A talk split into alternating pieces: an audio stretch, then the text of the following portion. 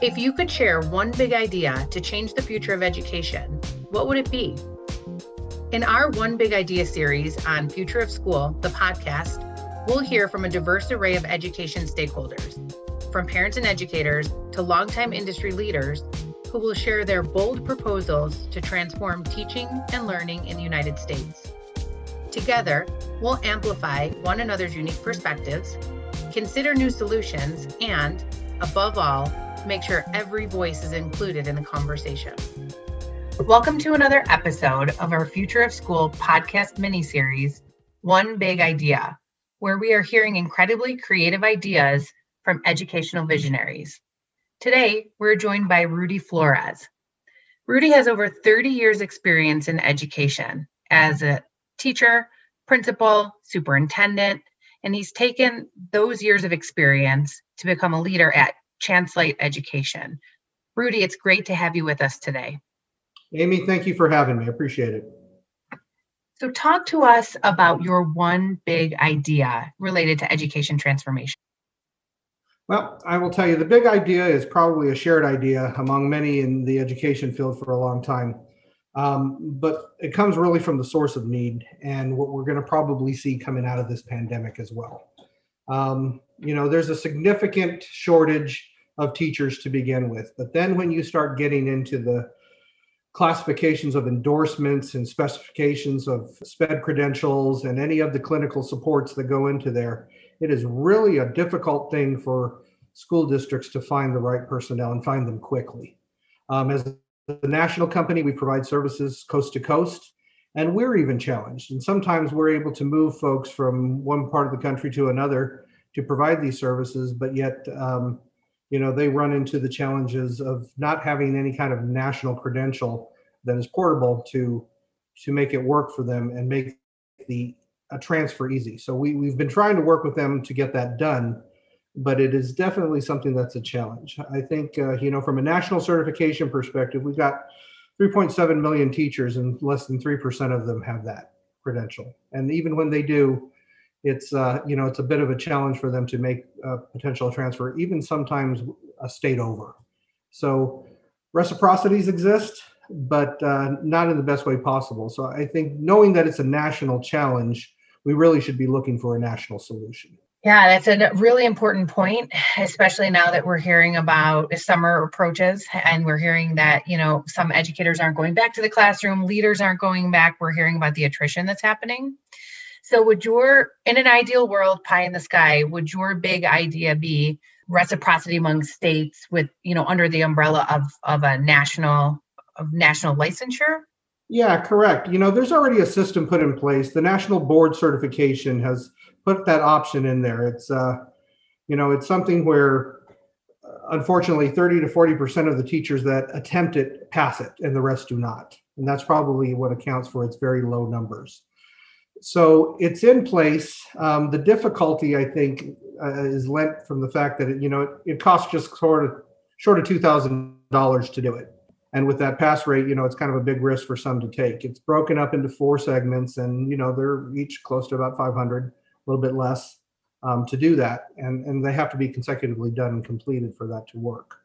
So my hope is that we start looking at that from a national perspective and allowing some sort of endowment or a grant or something funded particularly coming out of the stimulus to see if we could use that it is a issue that i have seen come up more and more with our customers you know and it's even a challenge for us and we have a a very deep bench in terms of candidates um, with our national pool but that's really why some of our customers come to us because it's not there and, and i've just been watching the the situation get worse and more difficult as time has gone on. And it's really a time for, for I think all of us to start talking about how we can make that easier for teachers because not only are they tired, not only are they frustrated, but uh, you know the portability of their services is sometimes very limited because of this challenge. Yes, and when we hear things in the news about either, you know, whether it's teacher strikes or teacher shortages, you know, when we hear about that, we don't oft hear of the solutions. We hear of the problem. So bringing this to the stage, center stage to talk about this is a solution. And it's not only a, a big idea in theory, it's one that exists that we need to figure out how do we make it more accessible? How do we leverage what's already being done to help support and protect this field that if you don't have these mechanisms in place then educators will leave. If you know mobility across the country is another piece that that the pandemic has brought on. People moving closer to their families or moving out of different areas. And if educators want to transfer from one state to another can we make that easier for them? Absolutely correct. And i think one of the big places we can start amy is in the virtual market you know? There is uh there's going to be there's going to be a virtual market at least for the next two years um, for either the scarcity of staff but i think also the selection process that parents and students are going to make about what they're what they're going to feel comfortable with. Right now even though with the return to school you will survey some of our customers and, and if you talk with the rest of the, the country they're only seeing about half of their students really return full time and that's when you're you're providing a full time service. This is monday through friday sort of thing. I'm not including the hybrids and the others. Those are even less but you know you're not having everybody attend. So the anticipation um, even from some early surveys that are being done now about what the return rate will be next year is there's pretty large percentages of students that want to stay remote. And if you can't come up with that solution you know readily available kids are going to you know they're going to vote with their feet and they're going to go somewhere else where they're yeah. able to they're provided so if we know this is a national problem in person maybe we can start working on it from a virtual perspective and, and allowing some of these teachers who probably won't feel comfortable returning back to work but have the expertise we need in other states that are really struggling maybe those are the states or those are the locations where we can start first to ease up some of those those requirements you know if you're teaching sped and you have 20 years of experience coming out of California, but you need to move somewhere else, maybe that option should be made available to you, at least for an interim period of time. Yes, absolutely. And you hit on another great point, important point around withdrawals.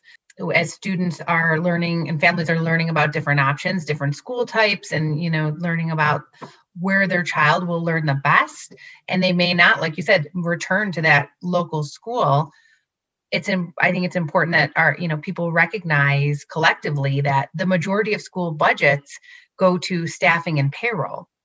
So if your schools and districts are being forced to make difficult decisions around do they keep the electives teachers? Do you know how, how do we manage our budget when we're losing enrollments?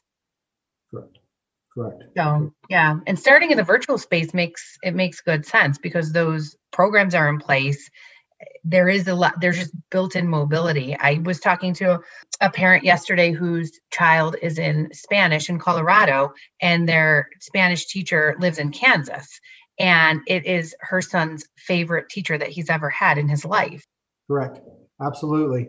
I, I totally agree with you. And so that's my recommendation is, is that you know without being able to solve that very big problem that big idea that i think everybody does think about but it seems so monstrous that you just don't want to work on it, we can start working on it from the virtual perspective.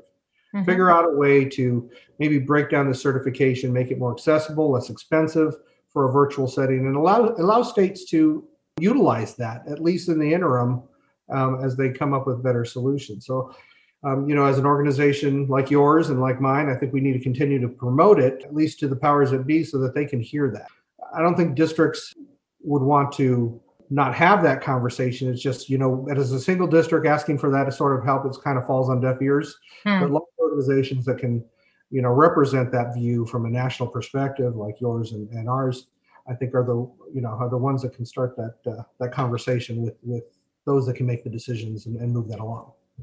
Absolutely, and that's the goal of this mini series is to elevate and amplify fantastic, powerful, passion driven ideas like you shared with us today. So we really appreciate your time and the work that you do because the average district up until the pandemic, you know, they had different ed tech providers and resources, but the pandemic definitely showed our country the need to provide services for schools and districts and high quality too. I mean, the last time I checked, there was over 5,000 ed tech tools at the market and what we heard last year, school leaders say was, we don't even know where to start. We're having all these people come to us selling us literacy software or trying to provide us with this service.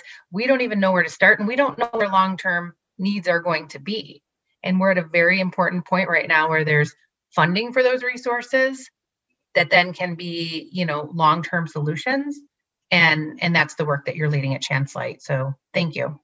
That's correct. Well, we appreciate it. You know, it's been uh, a mission of ours for 45 years, and given uh, the situations coming out of this pandemic, I think uh, ChanceLight's going to be able to help school districts across the country be able to navigate that from the curriculum need to the staffing needs to solving the situations that come out of compensatory deficits because you just don't have those resources. ChanceLight always provides a solution. Great. Thank you so much for being with us today, Rudy. Thank you for listening to Future of School, the podcast. What's your one big idea to transform education? Connect with us on social media or on our website, www.futureof.school, to share. And if you're one of our listeners enjoying the podcast on Apple, we hope you'll consider leaving a five star review to help more people find the show.